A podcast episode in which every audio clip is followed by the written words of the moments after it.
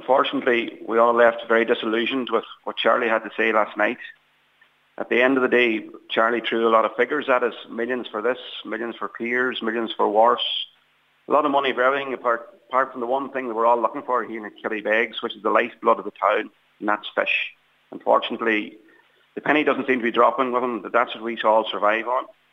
Dairy farmers need cows, sheep farmers need sheep, but fishermen unfortunately need fish to survive, and so do the ancillary companies that back up that industry here in Killybegs require that as well. So that was the unfortunate part about it.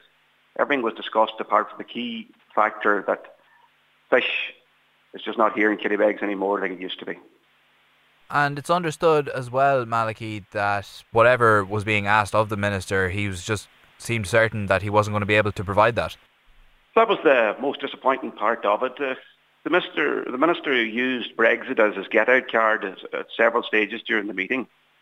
But what we failed to understand is Brexit was what it was, and it is what it is. And you know, we understand that we've lost fish due to Brexit, and so did everybody else. But why did the Irish boats and the Irish industry lose so much? 25% of your mackerel quota is massive, absolutely massive. We just feel that our politicians were asleep at the wheel when the Brexit negotiations were going on. And there's deals being done behind their backs they didn't even realise. And every other nation was protected better than Ireland. You know, it's just, it's not just in pelagic, but in whitefish. We're decommissioning boats, inshore boats. Everybody's suffering. And that's how the all knock-on effect to everybody here in Killybegs, unfortunately. As I say, I work for a company called Swan Net Gundry here. We make nets. Nets catch fish.